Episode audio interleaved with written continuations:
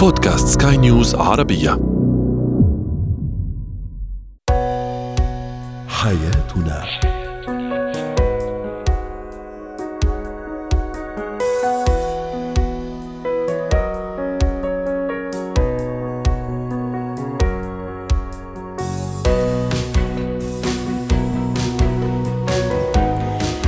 مستمعينا الكرام أهلا بكم معنا إلى حياتنا. فضاؤكم اليومي الذي يعنى بشؤون الأسرة وباقي الشؤون الحياتية الأخرى والذي يمكنكم الاستماع إليه عبر منصة سكاي نيوز عربيه dot com slash podcast وباقي منصات سكاي نيوز العربيه الأخرى. شاركونا على رقم الواتساب 00971 561 88 6223 معي أنا آمال شابة. اليوم نتحدث عن الشريك الذي لا يحترم عائله الشريك أو الطرف الآخر. لا يحترمها ولا يحبهم ما هي أبرز أمراض العيون شيوعا لدى الأطفال. وأخيرا كيف نتحكم بمشاعر غضبنا؟ هو وهي. الاحترام والمودة هما أساس العلاقة الزوجية ليس فقط بين الزوج وزوجته أو الزوجة وزوجها بل أيضا بين كل منهما وعائلة الآخر عائلة الطرف الآخر. زوجي لا يحترم عائلتي. وزوجتي لا تحترم عائلتي ولا تحبها. هل من أسباب وجيهة لعدم أو لعدم الاحترام خلينا نقول وكيف أتعامل مع هذا الشريك إذا كان لا يحترم عائلتي؟ أغلى الناس بالنسبة لي كزوج أو زوجة. رحبوا معي بدكتور شافع عنيادي الخبير في العلاقات الزوجية والأسرية ضيفنا العزيز. أهلا وسهلا بك يا دكتور شافع. هل من أسباب وجيهة كما تسألت قبل قليل يعني تدفع الزوج لعدم احترام وعدم محبة أهل زوجته أو العكس أيضا بالنسبة للزوجة؟ أسعد الله اوقاتك امال طبعا لو نجي على باب الواقع لا لا, لا يحق لشريك الحياة آه، عدم احترام آه، أهل شريك الحياة الثاني. مهما كانت الأسباب تؤخذ الأسباب. لماذا؟ أهمية الاحترام لأهل شريك الحياة ينبع في في بناء حياة زوجية سعيدة. غير هذا حتى أسرة. فالبعض لا يأخذ الموضوع يأخذ شخصنه الموضوع بأني أنا بيني وبين مثلا أهل الزوجة نعم. أو الزوجه بينها وبين أهل الزوج يأخذون الموضوع بموضوع عداوة وما شابه ذلك. لأن الأثر هذا يحول حياتهم حياة نوع فيها نوع من التعاسة. نعم. يعني لا نأخذ الموضوع كمكابرة وعناد وما شابه ذلك. الحياة الحياة تتحول فيها نوع من التعاسة وما شابه ذلك. فلماذا؟ أهل شريك الحياة هم جزء منه. صح. أنا لا أستطيع أن اعزله من هذا الجزء. هذا الإنسان شريك الحياة لو هو في أهله في نوع من السلوكيات سلبية أو عيب فهل هو سيتخلى عن أهله؟ لا كذلك حتى هذا الاهل نعم هذا ما كنت راح أسأل أو ما كنت ألمح له في البداية. طبعا هذا مش موقف نتبناه لكن نعم نحاول نفكر كذا بصوت بصوت عالي. البعض يقول لك إنه مثلا أهل زوجتي كثير يتدخلوا في في في في حياتي فأنا خلاص ما بدي إياهم. آه، في البعض يقول لك طباعنا يا أخي تختلف يعني طباعي غير طباعهم مثلا أو العكس صحيح بالنسبة للزوجه وهون كمان حابة أوضح أو نقف عند موضوع نفرق بين إني أحبهم وإني أحترمهم أنا مو شرط آه إني ممكن أحبهم لكن لازم علي إني أحترمهم. صحيح مثل ما قلتي مسألة أحبهم ولا ما أحبهم شيء داخلي بيني وبين لكن لابد من مسألة الاحترام. لابد من مسألة سلوكيات شو الاحترام؟ الاحترام عبارة عن بعض السلوكيات التي تدل على أن الإنسان هذا قدم له كل الود والاحترام والتقدير. فبعض السلوكيات أنا أحترمها من باب أني أنا هذا يعني كجزء من هذه العائلة وهذه الأسرة. شوف يا أمال يعني نعم. هو الموضوع يرجع إلى اتفاق ووضع حدود ما بين الزوجين أنفسهم. يعني أحيانا أكيد طبيعة الحال أنه بيكون في تدخلات خارجية، تدخلات من الأهل أو ما شابه ذلك، بس آه لابد يوضع نوع من الحدود في مسألة أن أضع حدود مع هذا الإنسان، يعني حتى كشريك الحياة واضحة. طيب بعض يقول زين هي أساسا ما مخلتني في حالي أو هو ما مخليني في حالي. هنا تضع نوع من الحدود.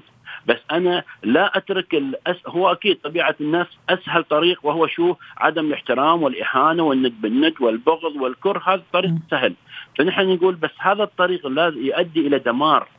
يؤدي إلى أني أنا أعيش في شبة تنور يعني ياسد مثل أحرق نفسي وأحرق عائلتي من كل الجوانب. فأخذ الموضوع بأكثر حكمة واتفاق ما بين الزوجين وأحترمه. يعني عندنا بعض الاستشارات نعم. يطلب منها بس احترمي يعني أمي أو احترمي كذا كذا. لا هي ما لم تحترمني. أنت أنت أحترم الوالدي واحترم أمي. لا هي لم تحترمني. لا نأخذ الموضوع بهذا هي احترمتني ولا وانت لا تتعامل مع شخص عام في الطريق أو شخص تتعامل معه في كتجارة أو زمالة عمل. صحيح. أنت تتعامل مع جزء من عائلتك وجزء من حياتك. طيب دكتور شافع في كمان أشياء ممكن أنا أعملها كزوجة يعني حاسة إنه زوجي ما يكن هذيك المحبة لأهلي أو كزوج أيضا حاس إنه زوجتي ما تكن هذيك المحبة وأنا حاب أتفادى أو حابه أتفادى كل المشاكل. بمعنى ممكن آه، أقلل من زيارات. أنا أقصد زياراته أو زياراتهم عندنا مثلا حتى ما يصير في هذاك الاحتكاك وما أجبره كمان على زيارة أهلي مثلا. إلا في الضرورة خلي أقول المحافظة على خصوصيات بيتي آه، معاملة كمان آه، يعني زوجي أمام أهلي بطريقة فيها كل الاحترام كل التقدير. هل هذه تساعد شوي أمام هذه المشكلة؟ فعلا هي مشكلة لأنه في النهاية إحنا ما نقدر نفصل انفسنا عن أهالينا. نعم تستطيع من خلال حتى في بعض الأساليب والكلمات. يعني لاتي مثلا نحن لحظة يا اخت امانه نتكلم نتكلم سواء كالزوج أو الزوجة. طبعا أكيد. تصير كمثال. يعني لا الزوجة تذكر بعض الأمثال والله والدي عمل كذا كذا وهو وهذا الموضوع يثير غضب الزوج. فأنت ليش تذكرين له؟ لا يجي الزوج والله يقول والله الزوج والله والدتي عملت لي كذا كذا وهي تذكر و... فهذا الموضوع مثلا يغيظ الزوجة. فأنا ليش اذكرها؟ في بعض المواضيع يأخذون الاستعمال بعض الأزواج سواء الزوج ولا الزوجه يأخذون مواضيع لا نحن نمزح انت ما نأخذ موضوع مزح هذا هذه علاقه هذا يبنى على هذا وبعدين أنا لا أستطيع أن أفصل وأشكل شريك أهل شريك الحياة على حسب ما أبى أنا. لهم لهم سلوكياتهم لهم طبايعهم أنا مش عايش معاهم. بعض الزوجات ممكن عايش برد إن نحن عايشين في بيت واحد وعندنا أهل زوجي وفي بيت واحد وأنا أتأذى. في هاي النقطة لابد وضع حدود علاقة وثانيا لا أتعمق في خصوصياتهم. وأبني مثل ما قلتي أفصل الإنسان عن سلوكه.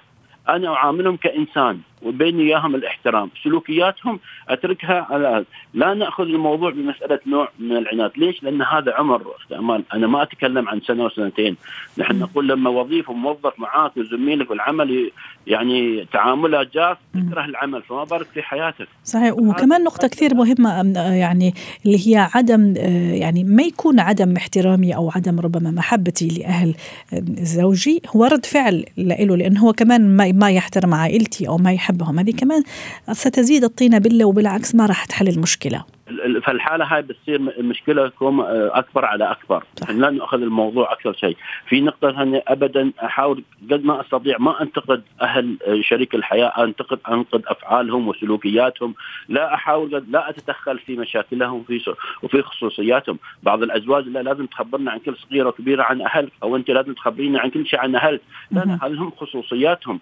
آه مثل ما قلتي أحيانا بعض الأمور تحتاج أنا ما أقحم الأهل في كل مشكلة كل مشكله يعني أي خلاف أي بسيط صاروا دخلوا الأهل. أكيد بصير نوع من المشاحنات اتركوا دائما أنا أقول اتركوا حياتكم الزوجية ككتاب مغلق فيما بينكم. واضح. الأهل لما تدخلون فيما بين أكيد الأم بتحن لأبنها والأب بيحن لبنته وما شابه ذلك. فشو بيصير؟ بيصير أنا في نوع عدم الاحترام. أنا إذا أحترم أهل شريك حيا... شريك حياتي لما احترم أحترم واضح. ابنهم. فما دام أنا احترمت ابنهم أكيد أنا بيكون لي اكن لهم كل الاحترام والتقدير. شكرا لك دكتور شافع نيادي ونحن كمان كل كل احترام والتقدير ونتمنى نشوفك في مواعيد أخرى إن شاء الله ونسمعك في مواضيع أخرى ومداخلات جديدة تعنى بالأسرة. تحديدا بالعلاقة بين الشريكين وبين الزوجين. يعطيك ألف عافية. زينة الحياة. موضوعنا اليوم جدا مهم هو طبي طبعا يتعلق بالأطفال. ما هي أكثر أمراض العيون شيوعا عند الطفل؟ للحديث عن هذا الموضوع رحبوا معي باستشاري أول وخبير جراحات الحول وعيون الأطفال الدكتور أحمد البطل ضيفنا العزيز من الرياض أهلا وسهلا بالدكتور أحمد. اليوم نتحدث عن موضوع جدا مهم ممكن قد يغفل عنه كثير من الآباء والأمهات خاصة في البدايات السنوات الأولى وحتى الأشهر الأولى من من من حياة الطفل. حابين نتعرف معك اليوم دكتور أحمد على أهم أمراض أو أبرز أمراض العيون شيوعا لدى الطفل كيف لازم أكون منتبه لها؟ آه، حقيقة آه، آه، الأطفال يتعرضوا بالنسبة للبصر وهي الحاسة الأهم والأغلى عند الإنسان بيتعرضوا لعدة مشاكل أثناء نموهم. آه لو بدأنا بالأكثر شيوعا آه هي مشاكل العيوب الانكسارية اللي بتحصل عند الطفل واللي ممكن الإنسان أحيانا بي آه يغفل عنها وما بينتبه لها. وشو هي العيوب الانكسارية دكتور أحمد؟ كذا بشكل بسيط. اللي هي مشاكل النظر أستاذ اللي هي طول النظر أو قصر النظر أو انحراف القرنية أو اللي نسميه إحنا الاستجماتيزم. هذه العيوب الانكسارية تسبب طبعا غباش في النظر، الطفل ما بيشوف بشكل واضح وممكن لأنه طفل وما يعرف أصلا صح. إيش النظر الطبيعي ما ينتبه أحد إذا ما تم عمل آه، فحص مبكر للأطفال آه، يبدأ عند السن ما بين الثالثة والرابعة. أها. ليه؟ يعني عند كل الأطفال دكتور أحمد أنه لازم ابني لما يكون ثلاث أو أربع سنوات لازم اخذه للدكتور. يعني حتى إذا أو لازم يكون مثلا عندي مشكل وراثي في البيت أبوه خاله عمته عندها المشكلة ولا لا؟ يعني ننصح نعم. كل الآباء والأمهات ياخذوا طبعا طبعا لما بيكون في مشاكل آه وراثية عند في العائلة يستحسن إنه يبدأ الفحص عند عمر ست شهور.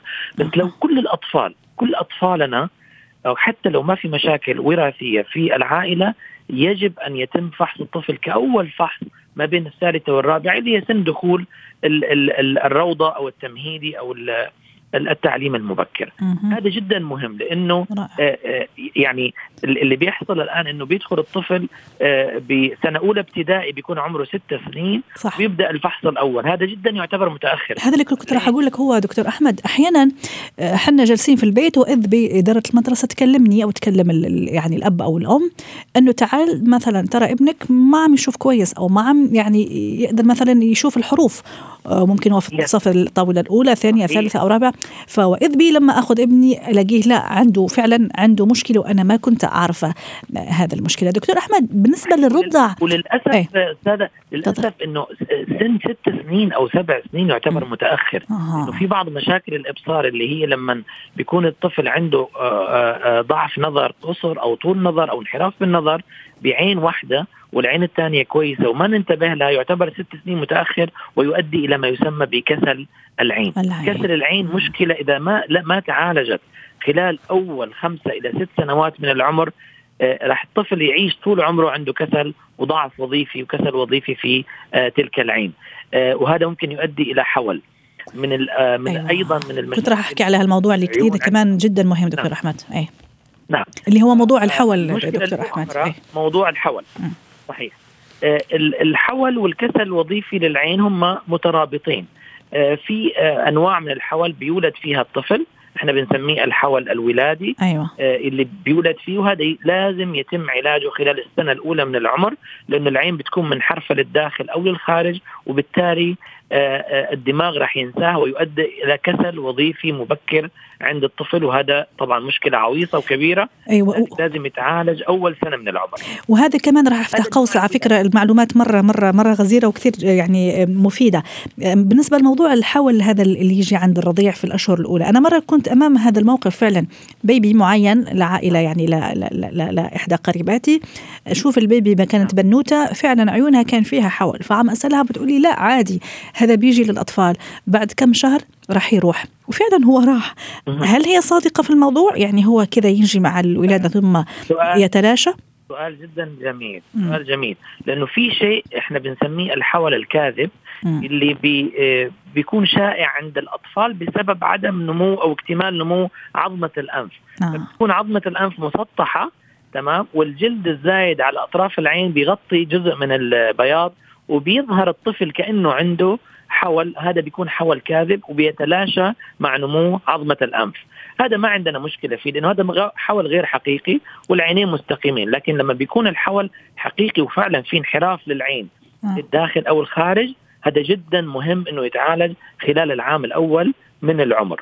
دكتور أحمد من بين الأشياء اللي ممكن نعملوها كآباء وأمهات خاصة الأمهات في الأشهر الأولى والأسابيع الأولى كذا إشارة بأصبعي وأخلي ابني مثلا عيونه تروح يمين يسار يمين يسار. شيء شيء صحيح محبذ تنصح فيه وأقل شيء ك يعني ك كتطمين اولي تعمل الأم؟ نعم هو طبعا الأهم من دي الحركة لأنه هذه الحركة آه، إحنا بنفحص فيها آه، اكتمال حركة العين بالاتجاهات المختلفة وإحنا بنح...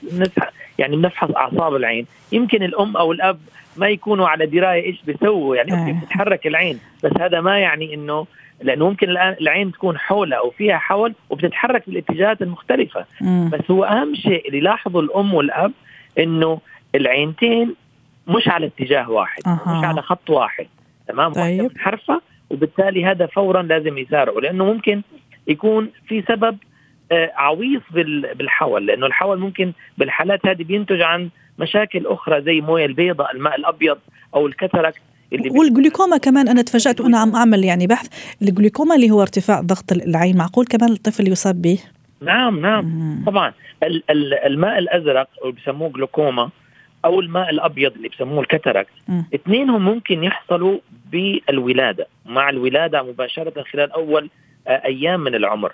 وهذه طبعا جدا جدا خطيرة إذا ما تعالجت مباشرة. أيوة. يعني الطفل اللي بيولد عنده ماء أبيض أو جلوكوما جلوكوما اللي هي ارتفاع ضغط العين آه آه وبيؤدي إلى آه الضغط على العصب البصري ويؤدي لا سمح الله إلى العمل كامل أيوة. إذا ما تم تخفيض الضغط بشكل مباشر. إحنا الحالات هذه بتتعالج خلال أول أيام من العمر. أيوه وكأني أفهم من حضرتك دكتور أحمد. جلوكوما. أي دكتور أحمد وكأني أفهم من حضرتك حتى نختم معك اللقاء أكثر من رائع ومعلومات جدا مفيدة. إنه معظم أمراض العيون والحول عند الطفل تقريبا يعني هي آه، خلقية أو أو يعني عندها علاقة بالوراثة. فمشان هيك لازم دائما نكون دقيقين في السنوات الأولى فحوصات دورية حتى نتأكد بعدين إنه الأمور تمام. ولا ولا لا في شيء بدك تقوله أو تصححه؟ العامل الوراثي من العامل الوراثي بالذات بالجلوكوما والماء الأبيض جدا عالي. آه يعني من أهم ال ال ال الأمراض الوراثية عند الأطفال هي الجلوكوما والماء الأبيض. الحول آه ال ال ال يعني الأهم سبب ليس الوراثة. اي في ممارسات خاطئة أنا أعملها في مع ابني أو يعملها ابني تؤدي لهالمشاكل باختصار. يعني الطفل إحنا دائما بننصح إنه خلال أول سنوات من العمر ما يجلس فترات طويلة آه. على الأجهزة الإلكترونية لأنه لو عنده طول نظر أو عنده استعداد أوكي؟ راح هذا يؤدي إلى حول. جميل. هذا ممكن يؤدي لحول ولو ما كان إرهاق وإجهاد على العين ممكن ما يظهر الحول بشكل آه قطعي آه دائما نصيحتي للأطفال ودائما الاباء والأمهات يفترض يتبعوها إن شاء الله اللي هي إنه الطفل ما يجلس بشكل آه آه, آه، يعني تراكمي في اليوم أكثر من ساعتين على الأجهزة الإلكترونية أو الجوال أو ال iPad. أو التلفزيون بما فيه التلفزيون أيضا. م. التلفزيون إذا من مسافة بعيدة ما عندنا مشكله أيوه. لكن هو إجهاد العين وجفاف العين بيحصل لما الطفل بيجلس ساعة وساعتين وثلاثة على الأجهزة دي وبيرهق عضلة. واضح. يعني تخيل أنت لو عضلة عندك صح. كاميرا دائما شغالة بتسوي focus focus zoom focus بتتعب. صحيح. نفس الحكاية بالنسبة صحيح. واضح. شكرا لك دكتور أحمد. يعطيك العافية دكتور أحمد البطل. أسعدتني اليوم. استشاري أول وخبير جراحات الحول وعيون الأطفال ضيفنا العزيز من الرياض. شكرا لك على كل هذه المعلومات. مهارات الحياة. كيف أتحكم في مشاعر الغضب؟ رحبوا معي برزان الكيلاني مدربة مهارات حياة ضيفتي العزيزة من عمان. أهلا وسهلا بأستاذ رزان. في البعض عندهم قدرة كبيرة على التحكم في مشاعر الغضب والبعض آخر لا ما عندهم هذه القدرة. اللي ما عندهم كيف ممكن يتعلموها؟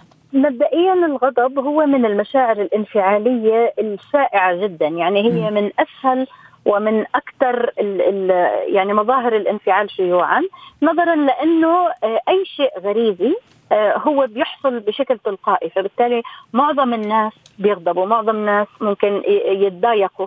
آه، اللي هي بتبلش طبعا بمشاعر آه، مضايقة بعدين قلق بعدين بصير غضب كثير إلى آخره وانفجار عاطفي. نعم. فإذا ليش إحنا بنقول في شخصيات بننمطها على انها غضوبة أو عصبية عفوا؟ لأنه بيكونوا ما وجدوا طرق حتى يعرفوا يهدوا أنفسهم. أه. هلأ الناس اللي ما بتعرف تهدي أنفسها أو الناس اللي بتحس حالها تميل للعصبيه عصبيه وبحبوا يهدوا حالهم. يبدأوا أول خطوة بإنهم ينتبهوا يتعودوا ينتبهوا على مشاعرهم. الانتباه على المشاعر هي هي أول خطوة يجب أن تحدث حتى يبلش يلقط حاله قبل ما يصير في تصعيد عاطفي للانفعال تبعه. نعم. الخطوة الثانية بعد ما ينتبه على حاله هو كيف الانتباه يعني الواحد ينتبه على مشاعره؟ أيوة. ببلش يشعر شو نوع الشعور. هل يعني مراقبتها. توتر خوف؟ تفضلي يعني أقول مراقبتها رزان.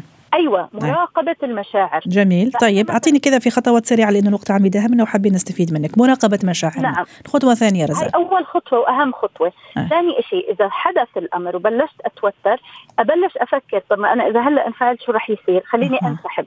فإذا محاولة الانسحاب من الموقف حتى أوقف الضخ العصبي على مناطق الانفعال في الدماغ الخطوة الثالثة إذا أنا عصبت وبلشت أصرخ أمسك نفسي وبرضه أطلع حالي وأنسحب من هذا المكان حتى ما أكمل في الموضوع لأنه العصبية بس أحيانا كمان تكوني في في مواقف أو مع أشخاص ما فيك تنسحبي. خلينا نقول مثلا اجتماع رسمي. كيف تنسحبي انت في اجتماع؟ أه. وهو يعني ممكن كمان الموضوع رح يتفاقم. أو اجتماع عائلي مثلا ناس يعني كبيرة بقدرها. يعني ما أقدر أنسحب. الحقيقة دائما نقدر ننسحب زي إنه إحنا نطلب إنه نروح على الحمام مثلا أه. يعني في أي لحظة ممكن أي شخص ينسحب من المكان الغضب إمتى بيصير لما بيكون طيب. في عندي ثلاث أوقات بقدر أتدخل فيها وما بتدخل فيها اللي هي قبل ما يصير لما أنا أكون رايح على شيء متهيب أو خايف أو كاره الشخص اللي راح أقابله ثاني شيء بصير لما أنا بصير الأمر وببلش أنفعل ما بمسك حالي وبنسحب بنسحب الانسحاب مؤقت. جميل. يعني لمدة خمس دقائق مثلا. طيب. يذهب الشخص للحمام. يغسل إيديه يهدي حاله. يفكر لو هو كمل على هاي العصبية شو رح يصير بعدين. وبعديها الخطوة الثالثة لو عصب برضه يلاقي طريقة يسحب حاله وبعديها يغيب فترة لحد ما يهدي حاله يفهم مشاعره يفهم هو إيش بده يقول. وإيش عم بيصير وتكلفة العصبية إذا استمرت وبالتالي بيختار حل أفضل. رائع جميل، البعض كمان يختار التنفس كوسيلة أيضا للتخلص من من الغضب، البعض تفريغ شحنات عفوا الغضب يعني عنده طرق كثيرة ممكن رسم، ممكن كتابة، ممكن يوغا، هذه كمان من الطرق اللي ممكن يختارها البعض. رزان باختصار في عشر ثواني. نعم اذا هاي بتزبط البريذنج أو التنفس بزبط بالمرحلة الأولى والثانية. اللي هي قبل لما أنا أكون رايح على الشيء أو لما أبلش أشعر حالي بلقط حالي عم بنفعل. رائع. ولكن لما بيصير في انفجار عاطفي صعب جدا توقفي وتقولي له ارسم. فبالتالي صح. لا يجب أن تعزل نفسك تهدئ نفسك اطلع امشي آه، بلش اكتب مشاعرك زي ما تفضلتي بس آه، يعني بده ياخذ وقت أكثر طبعا. شكرا لك رزان الكيلاني مدربة مهارات حياة ضيفتي العزيزة من عمان وأتمنى لك أوقات سعيدة.